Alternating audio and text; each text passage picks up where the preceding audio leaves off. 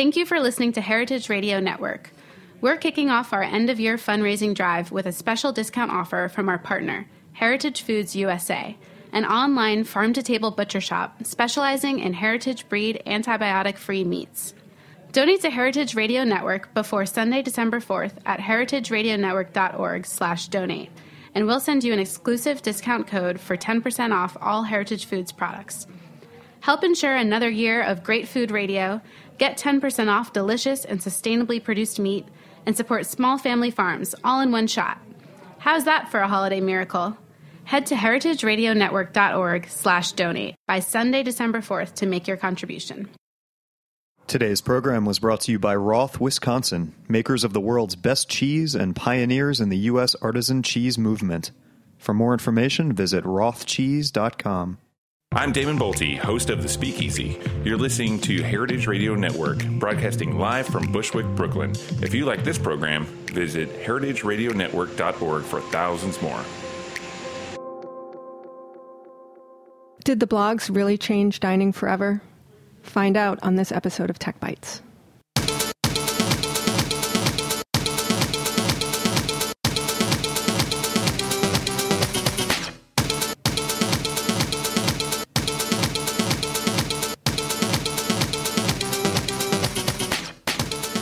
Hello, hello, Heritage Radio Network listeners. I'm sitting in a shipping container in the backyard of Roberta's Pizza in Brooklyn, and that means one thing it's time for Tech Bites the weekly radio show where we talk about the intersection of food and technology. And today, sitting across from me in the shipping container, is Adam Platt of New York Magazine, who we will be talking about what effect the blogs, internet, and social media have had on dining in restaurants over the past few years. But before we get into that, we're going to start this episode, like every episode, with a good app and go around the shipping container and talk about apps that we love, like, or have just discovered. Maybe an old favorite that's been on your home screen forever. And we'll start off with Pierre Bien-Aimé, who is our engineer for the day. Pierre, nice to see you. You too. What's cracking? Well, you know, same old, same old. Mm-hmm, mm-hmm. Hoping to have some good chats on on on the air. Yeah, yeah. I actually I'm pretty prepared for this one. Um, if you want me to tell you about the app that I've been using recently. I would love to hear about the app. Yeah, you've been um, so I don't know if you knew this, but I'm, I'm a total nerd and I've played video games all my life. Uh, So you're a video game nerd. yeah, yeah, okay, yeah, yeah. Specifically that kind of nerd, because Sure. there's lots of nerds. I mean, I, I, I, I dabble in other kinds too. Actually, I, I was I'm actually kind of a triple threat. Like I've played Dungeons and Dragons and all those things too. But, Okay. But video games are awesome. And on the subway, I saw someone recently playing a game that I hadn't played in a while. It's called Downwell, uh, and it's really good. And I uh, downloaded it for my phone specifically after seeing that. And I've been playing a little bit since, and I've still yet to beat the uh, final boss. What is it? Um, What kind of game is it? you know, it? it's funny. You could actually, if you wanted to hear it, I could, I could, I could totally play a tiny bit of it. But it's it's a platformer, meaning you know you're like a, it's a two dimensional game. You are a, a, a little person, and you're jumping around on these little platforms. Is the game's you know platformer started with uh with Mario. I mean, I don't know if they started with Mario, but Mario is the one who really made them happen, Nintendo and all that. But yeah, so you're jumping around, and, and the, the, the twist here is that instead of moving left to right like you do in the vast majority of these kinds of games, you're moving down. So that's what it, that was the appeal for you that you're moving down on the platform. Th- that and it's just a, it, just it controls really well, and it's a really good, difficult game. A lot of cool mechanics. Okay, say the name again. Downwell, one word. And that is free. Um, I don't think so. Oh, Probably a couple bucks. Couple because bucks. It's, uh, it's a good game, you know. so it's worth a couple bucks then. Definitely. Okay, iTunes and Android, iPhone and Android. I'm not sure. I'm an iOS user, iPhone, so that's Okay. what I have it for. And uh, I think probably Android also. It's pretty popular. Okay, good to know. I am not super hip on the gaming. The only game that I play on my phone is the Japanese cat game Neko Atsume. Um, But it's pretty fun. It's it's much easier now that they have an Eng- have had added English to it. Because when I first downloaded it from the Japanese iTunes store, it was all in kanji. It was kind of hard to figure out. But I guess that's when you learn how intuitive your instincts are when it comes to video gaming. Yeah, for sure. Adam, do you have an app that you use frequently, like, love? Well, I'm you know I'm furiously trying to think of an app that I have. Uh, I know It your is- home screen is populated with a bunch of stuff. oh, I've got oh I've got uh, I got apps everywhere. I am now downloading Downwell, though. Thank you so much. You play video games. Yeah? Well, I pass time. My, my, my video games tend to be sort of dated. I mean, I'm still playing Fruit Ninja and things like that. I'm still playing Candy Crush. What is an app that I have liked recently? Um, it is another old app, uh, but it, I, I find it's uh, the weather apps are. Uh, are The weather apps are a big deal. People are obsessed with finding the right one. deal, but they tend to be a little complicated. And then they have, you know, the feed is some kind of radar, and then there are all these ads and spams. And, and this is one called Dark Sky that my brother turned me on to. And Dark Sky really is just very fast, very quick. Uh, it's, it, it, it locates where you are very quickly. You can be wherever, and it will show you pretty immediately uh, what the weather's going to be like. And it's hyper specific to your very specific, and location it's like, with your you, GPS on your And phone. it's really about like, oh, it's raining now. How long is this going to go on for? Oh, it's about to rain. How long is it going to rain? So you can see it's, it's and it gives you images, and so you look at them and you go, oh, yeah, dark sky. Is it accurate? Yeah, I think so. Dark sky. Okay, Dark Sky, the weather app. It's important to have accurate weather It's got, information. it's got an awesome name, dark sky. yeah, it sounds like it could be a game. Dark sky, and it's very you know like these. It's very very very, very fluid, very easy to use, and it's got a cool name. So uh, dark sky. I, again, I don't know how current it is, but I, uh, I I just downloaded it and I'm quite taken by it. Well, that's the beauty of digital media and the internet, Mm-hmm. and it's something that you know we'll talk about right now. Is that you don't know sometimes when something was published or created because it's new to you, and even now the way people consume news and media, whether it be Facebook or different media sites, it's all gauged by algorithms sometimes versus actual chronological order. You could be reading a Adam Platt Best Pizza article and find out that, oh my God, it was pizza from Yeah, you 2012. don't- Yeah, or it's a different Adam Platt. You don't know anything. I mean, you really, you really don't know. I mean, but you know, you consume it like, oh, that's. Oh, good. Okay. Oh, God. I. I read on the internet. So yeah, it's all part of the sort of washing machine of information that uh, you know, we both uh, turn out as journalists and consume as consumers. And um, you know, obviously, it's affected the restaurant world where I operate uh, in all sorts of crazy ways. Uh, and it's it, it just getting well, there's two ways of looking at it. Either it's getting crazier because information is speeding up all the time. Uh, there are many more options, many more places to find things. Uh, in, in the world of restaurants, which is uh, constantly expanding, and people are more interested in that world than ever before. So uh, e- either it's getting crazier or we're getting more acclimated to it. And I think it's a combination of both. I would agree that it's a combination of both. I, I- will say, or say that I've observed that with the increase in the just number of media and outlets that talk about food and restaurants mm-hmm. specifically, we'll stay in the outlets that talk about restaurants mm-hmm. specifically, just mm-hmm. to kind of cull it down a tad. Because I am a restaurant critic. Because you are a restaurant critic, So an actual paid professional restaurant critic, not a- an armchair, self-anointed. A rarer and rarer thing. yes. So you were, in fact, sitting across the microphone from a real life dinosaur. Real life dinosaur. I'm a real life dinosaur. Well, All right, we can talk about that later. yeah. Anyway, yes. So yeah, that's what I am, and I've been doing it for 15 years now. And I looked through New York Magazine online, and Yeah. I think the earliest review of yours I found was Annisa in 2000. yeah, that was the first one I wrote. Yeah, and Annisa's is a wonderful restaurant still there. Amazing. Yeah, still there. Do you remember that Yeah. first review and the Yeah. first experience Yeah. of going in? yeah. What was that like? That's pretty much what it's like now. You know, I mean, I always, uh, um, I, I came to food writing um, from sort of standard journalism. So I, my, my way, I mean, I've always liked to eat food, but, but uh, my, my philosophy going in was, uh, especially if you're writing about uh, restaurants in New York City, is to tr- try and um, uh, paint a picture for your audience. So you're, you're really you're, you are on the one hand you're writing service piece of service journalism because people want to know those people that, that are that are uh, going to consume this review they want to know how to spend their money. Some of them. Uh, the majority of them, though, are probably not going to go to Annisa, which is still there, still in the West Village, still a wonderful little uh, restaurant. Still, I think it has Michelin stars at this point. Um, the the um, majority of people are really going to read your review just for the vicarious pleasure of it. Like here I am, here I am. What's, like what's- travel, what's similar on? to travel. travel. You know, the the, the other uh, restaurants are often compared to theater.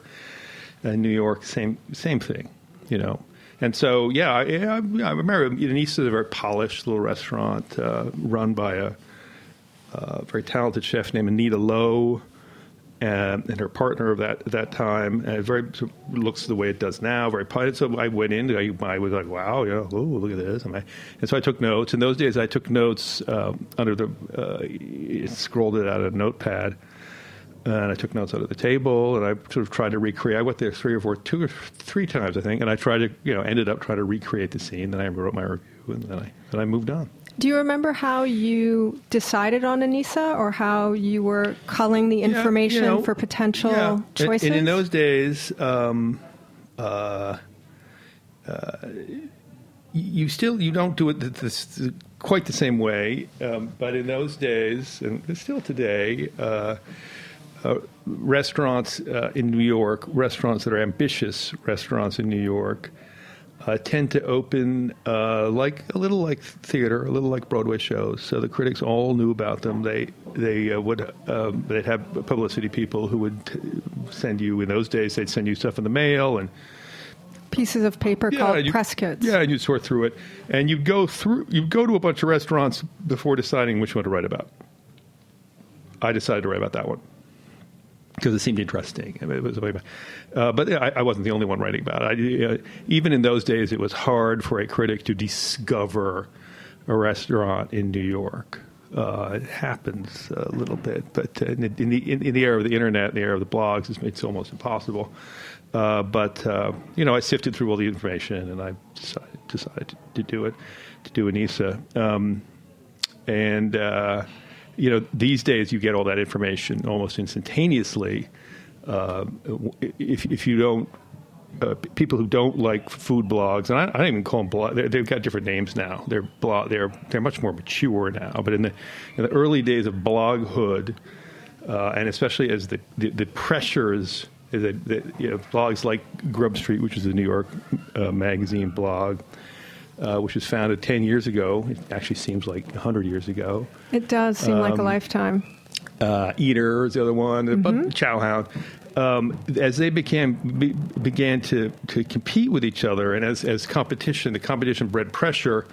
Uh, you know, whatever they were sent by the PR people would very often just be, end up uh, as a as a post, and uh, you know the post took all shapes and all forms and all sizes, but. Uh, initially that that that, that kind of the, the, the fodder that you would um, digest privately as a restaurant professional uh, suddenly came out into the open.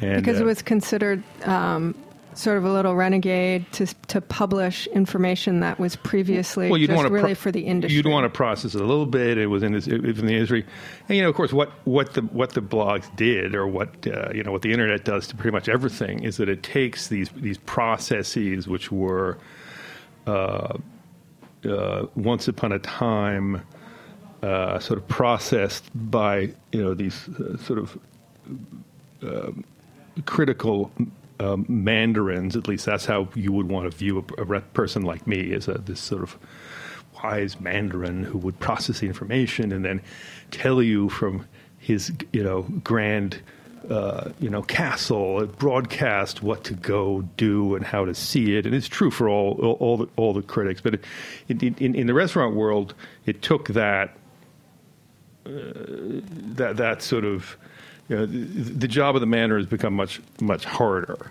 So- and well, let me just say, and, and, and what happened with with the internet is it, it took the world of the of the of the rest of the of the kitchens and the restaurants and really the, the, the, the sort of the culture of the kitchens and it sort of demystified it and put it out in the open. So it is definitely demystified and definitely out in the open. I would and the the cycle is the cycle the same in terms of restaurant opening, information dissemination, the critics and the people and the influencers coming, writing, reporting, the public coming, No, adding all- their two cents. Is it the same cycle? It's just accelerated. It's all yeah, it's just all accelerated. Because to me, social media, social media, Instagram, even Yelp seem to be just really accelerated forms of what we used to call, or maybe still call, the Zagat effect, which was a few people go, they say this is amazing.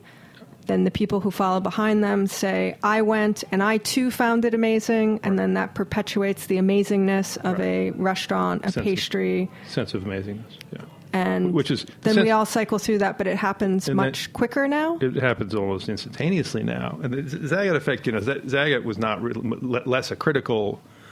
Uh, it was. It was the a- it's a democratic comp- gathering of- compilation yeah. of, of of what people think. regular people, It was regular sort of people. you, you could call it crowdsourcing. Yes. right. But I think it, it was somewhat manipulated crowdsourcing. But the, the main thing that Zagat did, which was their main genius, is it took it took this unruly world and it put it all in one place. And so you had this book, which was easy to navigate, and it was done by or know, whatever it's done alphabet. It put it all in one place, and it you know if you if you were an enthusiast, uh, it was a it was a it was a great tool.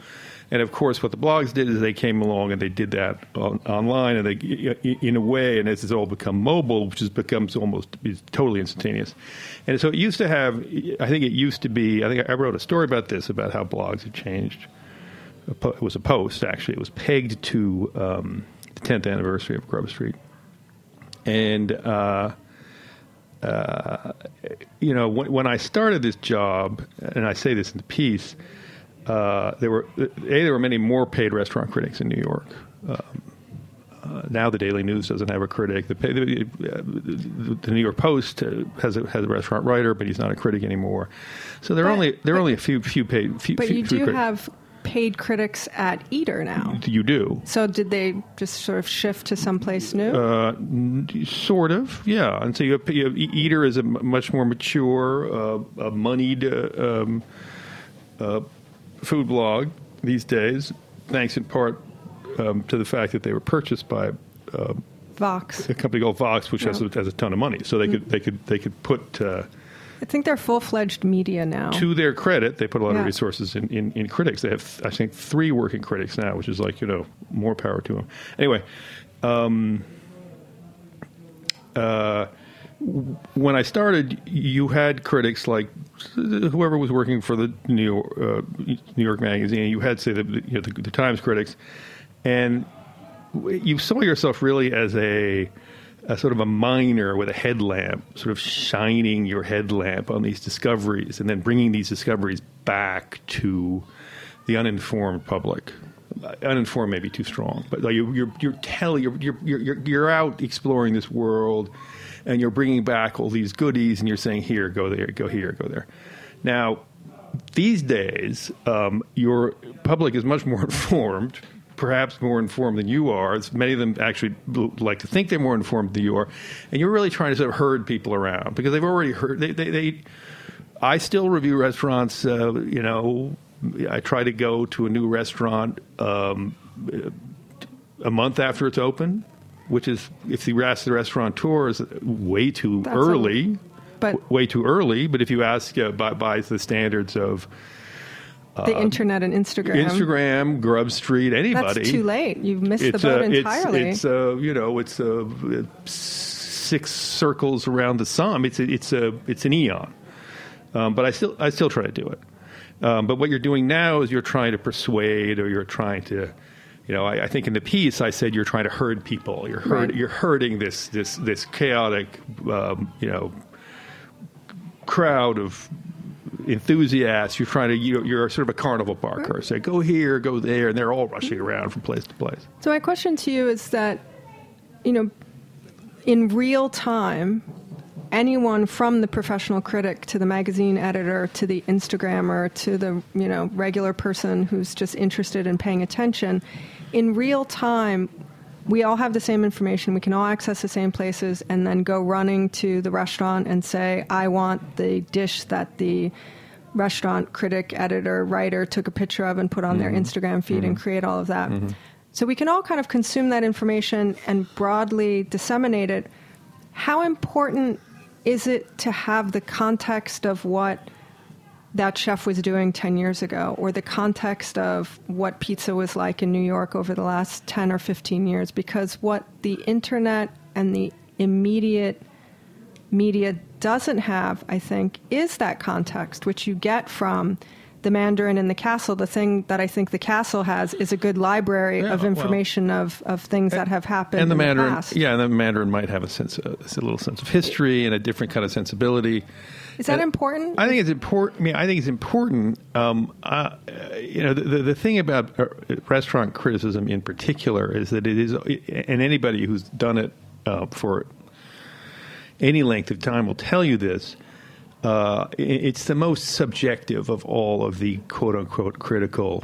I wouldn't call it disciplines, but it, it, it's- just very subjective. It's much when book critics and TV critics are all you know the book critics are reading the same book, the TV critics are watching the same shows, the movies they're all they're all they're all starting from the same point of attack. Uh, but in restaurants, the things as anybody who is in, in the restaurant business can tell you, uh, the, one's experience in a restaurant changes, you know, day to day, minute to minute, hour to hour, depending on how long the place has been open, depending on where you're sitting, depending on whether you like your, food well done or rare, depending on you know whether the chef is there in the kitchen or is sick or is having a bad day. So there's all sorts of things go into it. And when you're a critic, you know, I think you you and I, I tell people this, and I've talked to other critics, and they sort of agree. You're really making an argument. You're making an you're making an argument. You're setting the scene, and you are telling people how to spend their money. You're trying to do that all at the same time. You're also trying to be um, entertaining and trying not to sound absurdly pompous. Really, so it's not. It's like it's a, it's a, it's like it's it's it's it's it's harder than it sounds. And I think as a critic, for when you're writing about restaurants, you you want um, to be consistent, and I think that's to what have a system. I think I think that's what is useful for critics.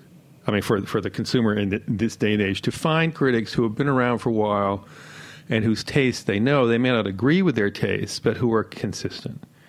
And so I think that's like that. That you know, in that sense, uh, you know, you know, uh, there, there is the the internet uh, lends it, and the food world in general, but the internet in specific, lends itself to all kinds of what you were saying. Like I came here, I had it, it was delicious. You weren't here. I want that. I now I have that. to go and have that, now and I, I have, have to it. post my picture but you it. better have it because I already have it, and it was really good. I loved it. You have Wasn't it great? We all I love it. I can't believe you didn't have I it. know it's so awesome. I was You had here. it a month later. It's over. Yeah, it's not the same as when I had it. and if, and by the way, this is a on this is does, this this this phenomenon in the food uh, publishing world. Um, the food world predates the internet by a long way. It just took longer. Foodies are always that's a big thing. Just Like, oh, we were here. Oh, yeah, because I, it was uh, in print. yeah, I, you know, oh, yeah, uh, oh, uh, yeah, oh, oh, oh, you, you just went to Spain. Oh, oh, I was there three years ago. Did you go? To, oh, you didn't. Oh, so good. Anyway, so that's going on and going on. So in, in, in a lot of ways, you know, in a lot of ways, Instagram. I, mean, I, I like Instagram. It's a, it's a relief. Like I get to go to all these places that I couldn't go. I follow uh, Mugaritz and uh, Denoma, and I follow. You see what they're cooking, and you know, it, it, it has opened up this quite, you know, uh, cosseted little uh, holier than thou, than thou world. Uh, it's made it more chaotic, but it's made it more accessible. Um, but what's also happened is that this, is- while this has been going on, this sort of democratization of this of this this world, the, the restaurant world is, is democratized, and par- partially because of of the, of the internet, but partially because tastes are changing. A new, new generation of, of eaters have come along who are le- less interested in pomp and circumstance, and more interested in good ingredients, and more interested in just having you know uh, you know, I, I call them the Starbucks generation, members of the Starbucks generation. I mean, Starbucks is pretty good coffee compared to uh, what their parents were choking Right. down in the morning. It also is three or four times as expensive. It's more expensive, but it's also like there are all these options, and it's ro- it's it's it's it's, it's a It's a lifestyle. It's it's their a it's a it's it's a lifestyle. It's also like it's a pampered, informed, um, uh, you don't want to say millennial, but it's like the, the new generation of eaters are much more.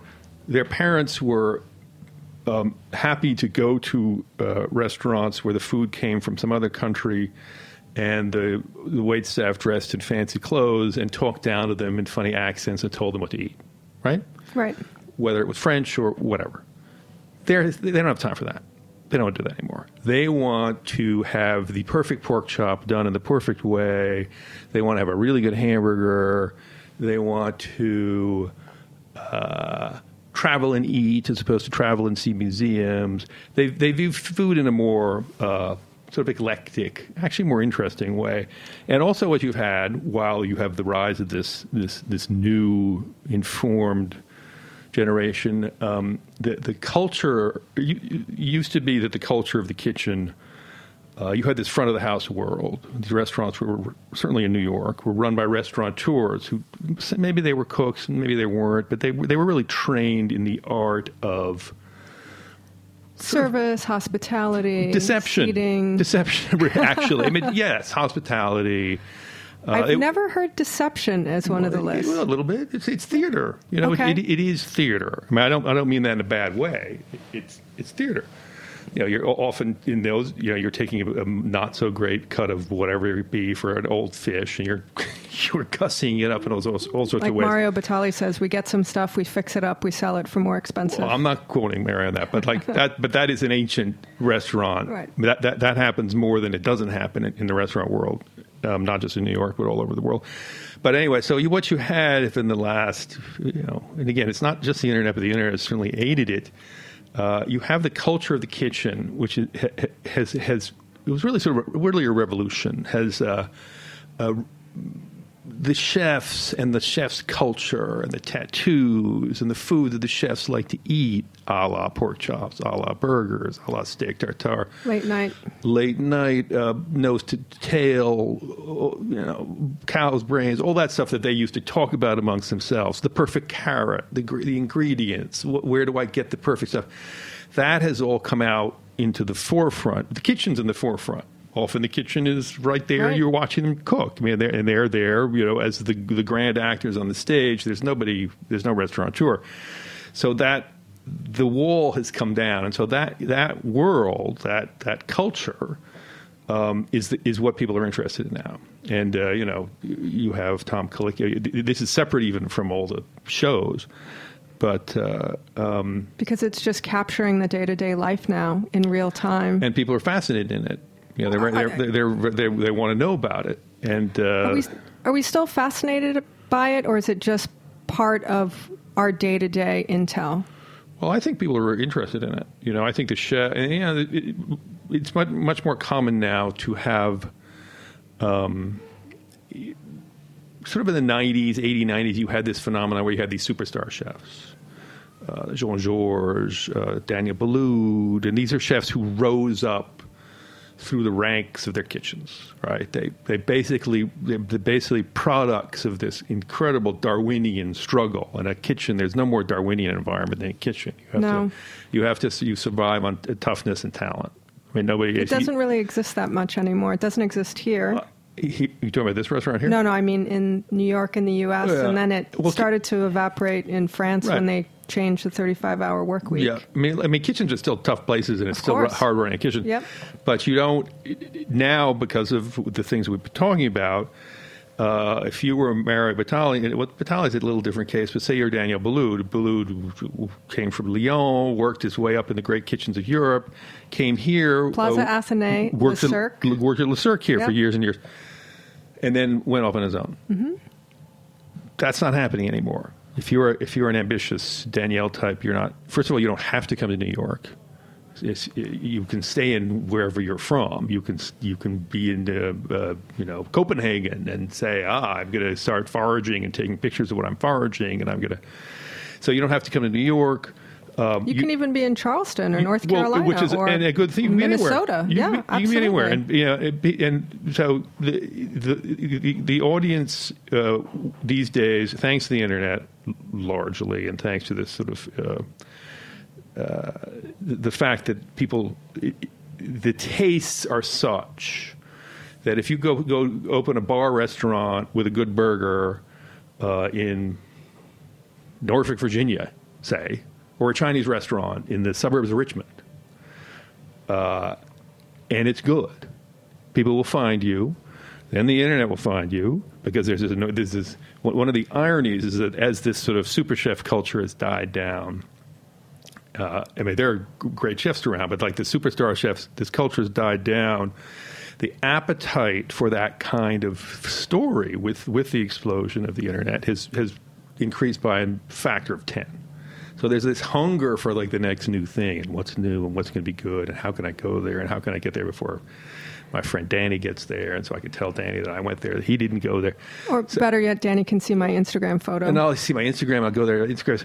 So you know, th- th- there's this huge appetite for uh, the next new thing, um, and the next new thing is like sort of sometimes sitting there going, "Wow, you know, what just happened to me?" You know, I'm sure if you ask the great, I mean. I, people can argue about who say say New York City, who were the you know who were the super you know super uh, who, who are the stars? So you talk. Most of them um, in the last, certainly the ones who came up in the last 10, 15 years, uh, the restaurants that they started. Uh, you, you, talk about David Chang. You talk about April Bloomfield, Spotted Pig, David Chang, obviously Momofuku Noodle Bar. Um, those their restaurants were already uh, phenomenons by the time that critics like say me or the New York Times got around to reviewing them. Not, not so much me. I have a theory about those two restaurants, right, which fire away. I will talk about as soon as we come back from our break. We need to take a quick break to find out who our amazing sponsors are. Stay with us.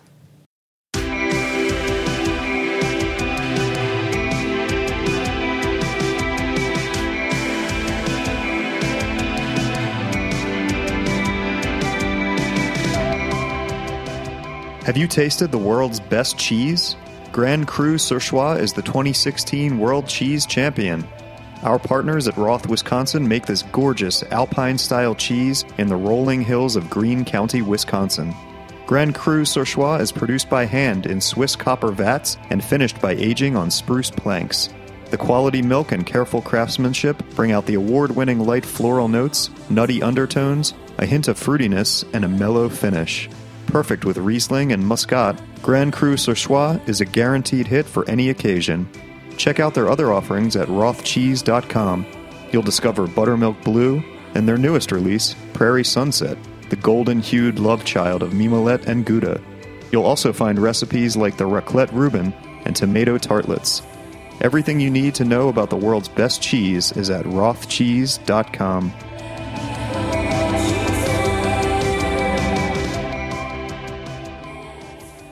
Well, if you've just joined us and you're wondering what the hell you clicked on, this is Tech Bites, the weekly radio show on the Heritage Radio Network where we talk about the intersection of food and technology. And today we are talking with New York Magazine's restaurant critic Adam Platt about the enormous and profound effect that digital media, blogging, social media, Instagram, Twitter, and all of that has had on his profession and on the restaurant industry as a whole. When we jumped off for the break, we were talking about the rise of the modern day superstar chefs like Dave Chang and April Bloomfield. And their rise is a little bit different from the rise of the previous generation of superstars like Jean Georges and Daniel, who rose up in a classical sense through great kitchens, opened their own kitchens, and then, like machines, started to acquire the reviews and the awards and the followings back in the day when media was print oriented. Yeah, Dave, they, they, were then those chefs that we're talking about were known to the cognoscenti before they burst onto the scene. They were whoever the, from dining room experience mostly, or from they knew them. I mean, they yep. were they were. It was like. Uh, uh, big league baseball scouts who heard about these prospects coming up through the minors. So the scouts knew about them, but the the the, the, the fans at large did not. Uh, thanks to modern technology and the new world that we inhabit, it's almost the other way around now. Uh, both both David Chang and April Bloomfield Uh, but April Bloomfield op- opened, a, uh, we all know, the Spotted Pig, which was really a gastropub. It was really a bar. She was a chef of uh, well, well, not not so well known, but her, Ken Friedman, who recruited her, knew her from London. She worked at the River Cafe, brought her over. Chang had, uh, you know, basically Came out of Cafe Boulud. Uh, not Cafe Blue. It was. It was- Uh, he, he worked for Tom Colicchio at Craft. He he worked. I mean, he he, he as he has said and would, would tell people, he did work not that well in a big uh, big uh, you know fancy kitchen. I mean, ba- ba- basically what he did, and it, it, he wasn't the first chef to do it, but um, he was certainly one of the most visible. As he said, yeah, the, the, the heck with this.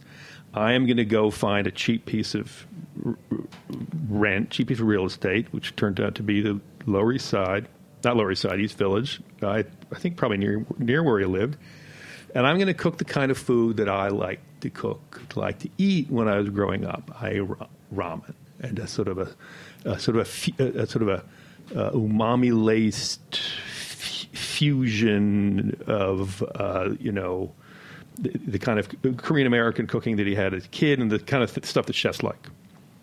And in, and April's sort of the same. You know, Yep. she uh, and in both those cases, uh, they were reviewed in, in New York. They were reviewed. Um, I didn't uh, review either of those restaurants. They were reviewed by uh, the Underground Gourmet uh, critics, and and also they called out online. And both, I, I, ironically, had this iconic dish, which was either easily photographed or Talked about. people talked about incessantly. And with April, it was her famous burger with Roquefort cheese and God knows what else. And of course, with Chang, it was the the uh, the pork bun. I remember going to Chang's restaurant early on, and he had the pork bun, but he also had a chicken bun, which was much like the pork bun, um, you know, in a, in a steamed.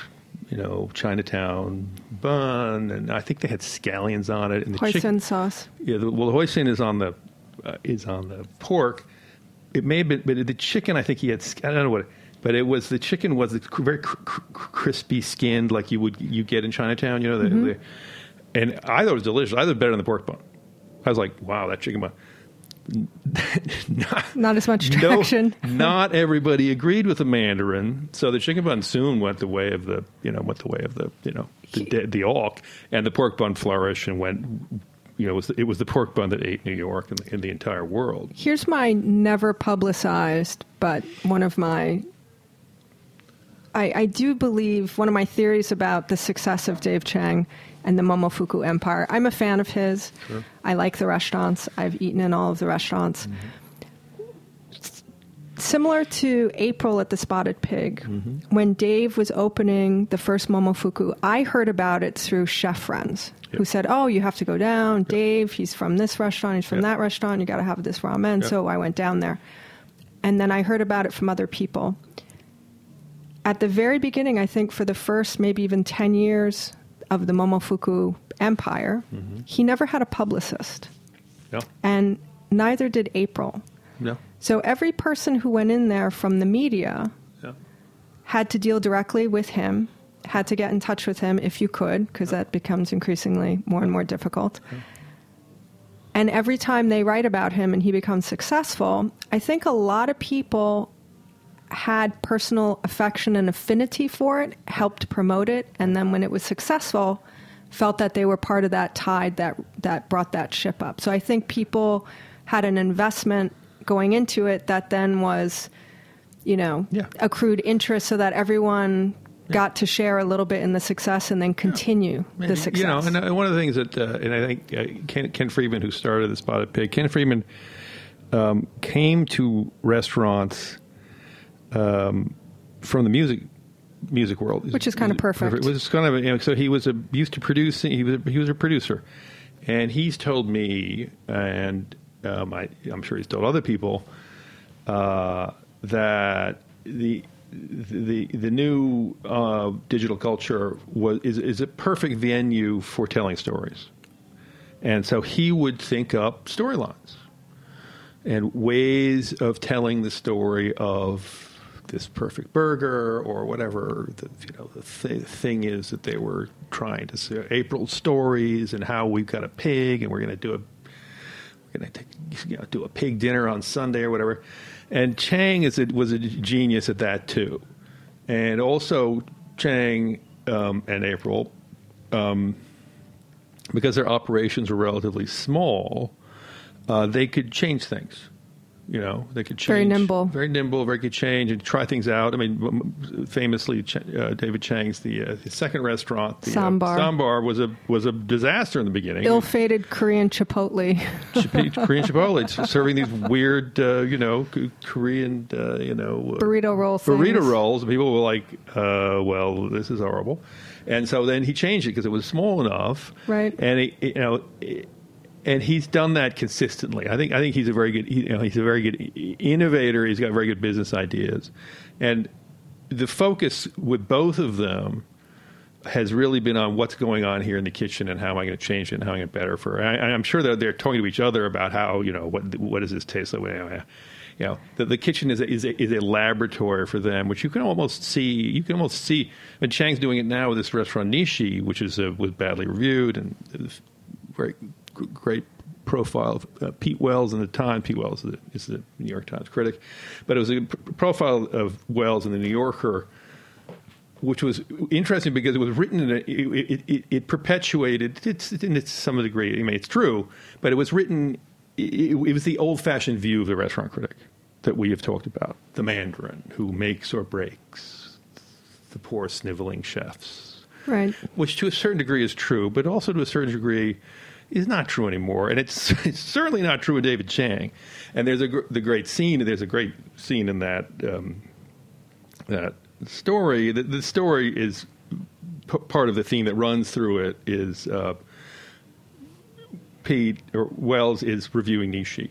And he's dealing with Chang and Chang, like any you know, critics, chefs are like my guy. You know, they they can't, you know, it's their baby. They can't help being hysterical. They're there. This is great scene where Chang is like on the phone with the great Mandarin, saying, "Oh my God, what am I? You know, no, oh no, no." So, in that sense, it does not change. But he has been. If you've been back to that restaurant, which Nishi, which is sort of in the in the Momofuku mold, it's you know loud and small, and uh, the food is uh, uh, you know heavily flavored, and it, it it's changing. It's changing quite a lot Rapidly. quite rapidly, and people are still going and taking pictures, and so it's an it's an evolutionary process you can see, and yeah, that's really because of the internet, and that's not such a bad thing. Well, part of what internet culture allows us to do is just iterate and reiterate extremely rapidly. And while we have so many sources and so many things and mm, you know thousands and thousands of pictures going by the Instagram feed, going back to something that you said earlier, at, you know, at the beginning with your review with Annisa, you know, you had a few restaurants you were mm-hmm. looking at, you were mm-hmm. actually able to go out and discover things. Mm-hmm. Now it's a deluge of things. Has it become so great, the deluge of information, that you can almost rise above it and just turn it off? Do you ever turn it off and just go back to a very sort of analog, natural way of discovering things? And would that take you outside the everyday? Or are you obligated to just swim If swim with it? If it's me, I'm obligated to swim with it because it's my job. I have to look. I have to, you know, you have to sort of swim with it, Has it But- exponentially multiplied the number of things that you have to pay attention to now, restaurant or not pay attention to. I mean, everything. That's the thing, obviously, about the new the new digital culture is every, all the information is there for you at any time. It's all at your fingertips. And uh, and all these restaurants that I go and review and I quote unquote discover are packed with people who discovered them, uh, you know, months before. Uh, this was all actually also, by the way, true in the pre-digital era in New York because people were just wired into it, and there was like, yeah. But the the, the thing that is the I think the challenge in the in the uh, uh, loud, uh, semi-hysterical digital age in the restaurant world has always been the challenge is that um, in the world of the blog, in the world of the you know what's new, what's great, I love it, I love it, what's new. Uh, there's there's a lot of cheerleading, and there's not a lot of negativity. People don't want to hear that this thing tastes bad. They don't want to hear that it's you know what a what a you know, what yeah Well, that, I'm just saying from the digi- if you look at the, the if you look at the early Grub Street, if you look at like That's it- true. It's There like, and I uh, my my comparison was uh, seals on a rock clapping away, just clapping. Just oh, that's great. Oh, that's wonderful. Oh, that's why I love that. That's wonderful. And a lot of it is a subject of it's a function of information. You got to get stuff out. It's a function of uh, being positive because people will, will, will read it, and it's like, oh, that's great. I, that is the best burger. I love that burger. You know, heat maps. So the burger heat maps are like right now poke. Like poke is really hot. Yes, it is. So what? Poke. I mean, I don't know. Poke. Poke. It- you have to have something hot. You have to have something that gets people going.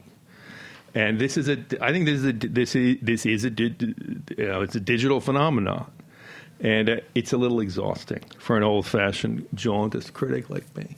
So, what's your what's your long view then? What do you think the next turn is going to be, or what are your predictions for going forward? Is it just more? Does it Well, reach listen, a tipping listen, point? No, the longer you know, the the, the, the long view is that um, I think that. Uh, I, I think in the story that I wrote, it was like I, I'm not. Uh, uh, the, these digital forums have all evolved. We talked about Eater. Mm-hmm. Yep. Eater is now has uh, full time critics, very good Right. critics, although Eater is the exception.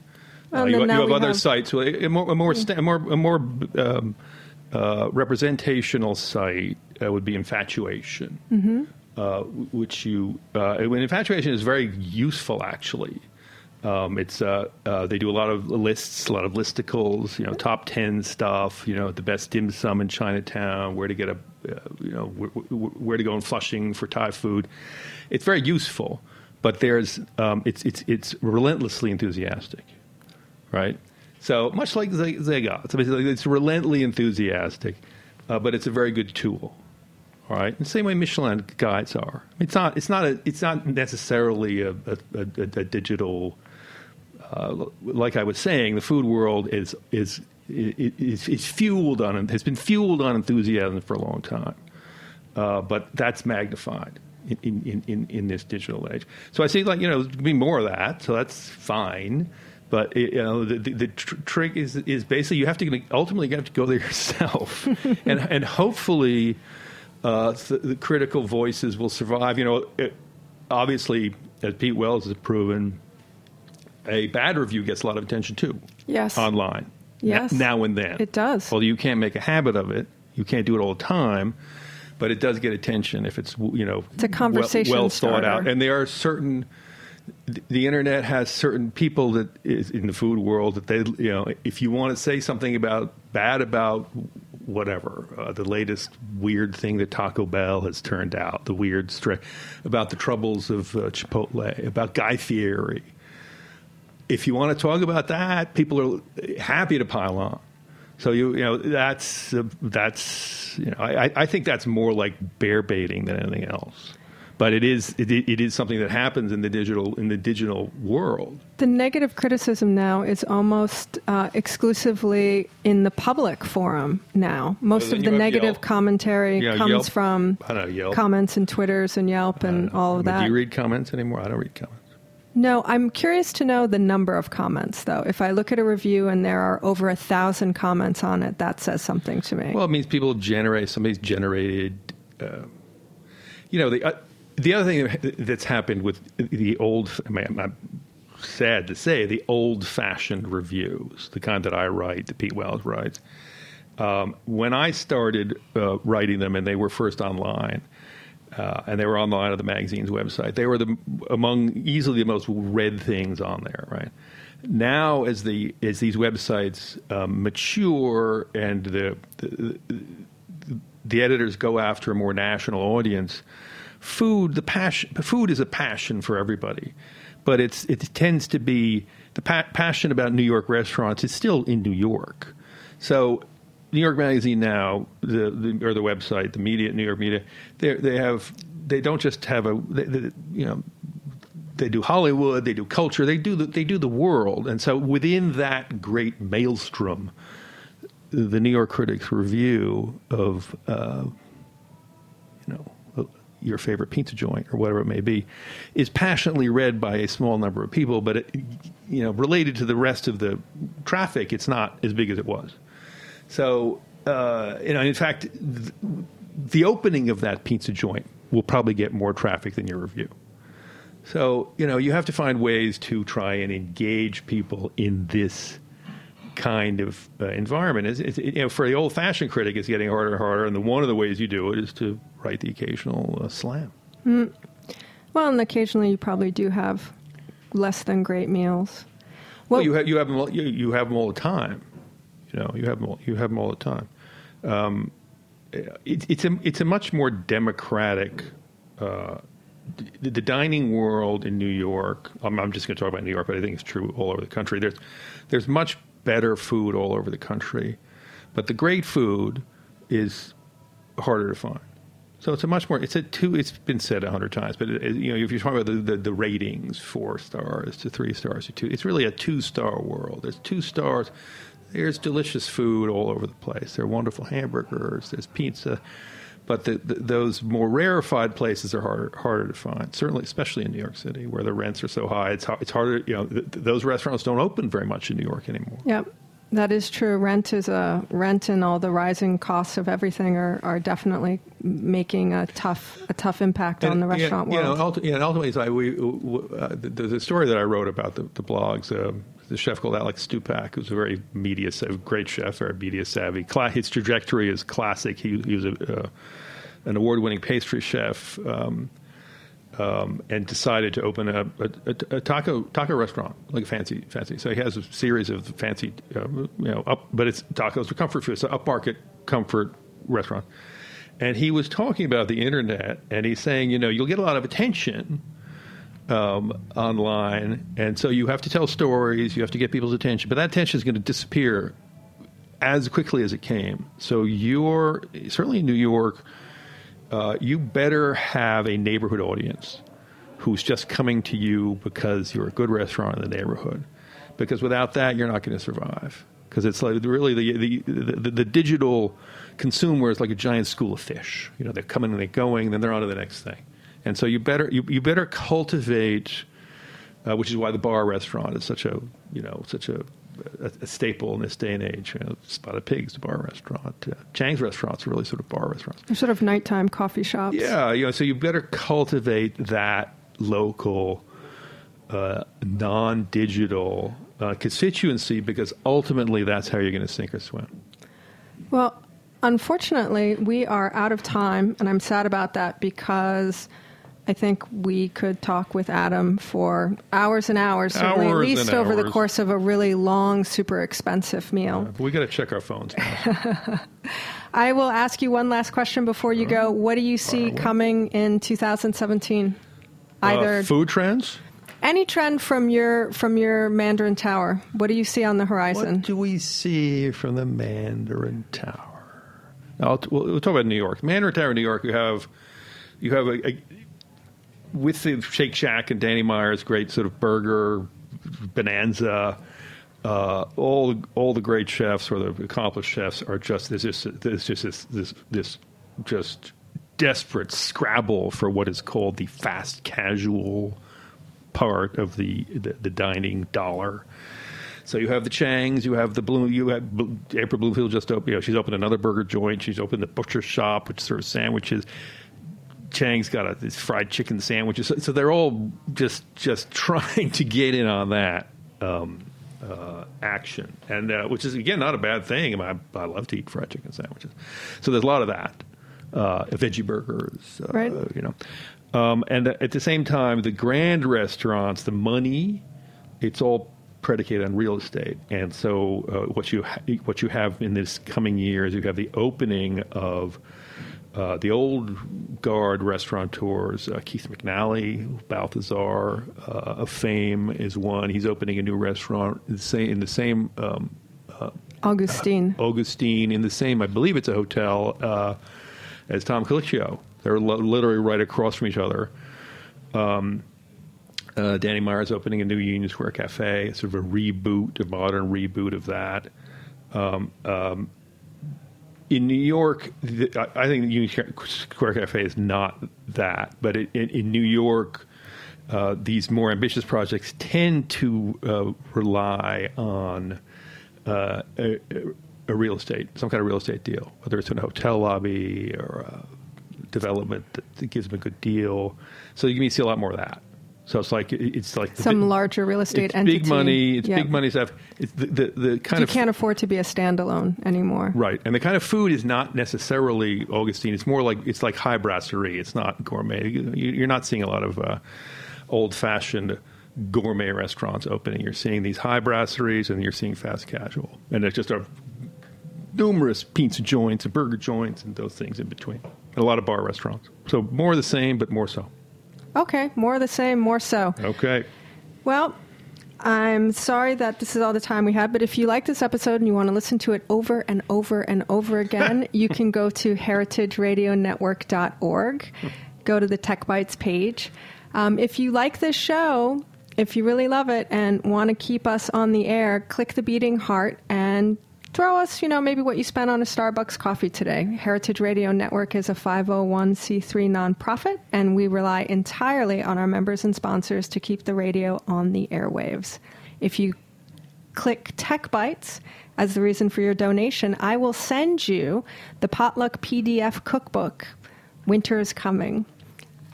I hope you enjoyed the show. Come back and see us again. Tech Bites, Thursdays at 11 a.m. I'm Jennifer Leuzzi. Thanks for joining.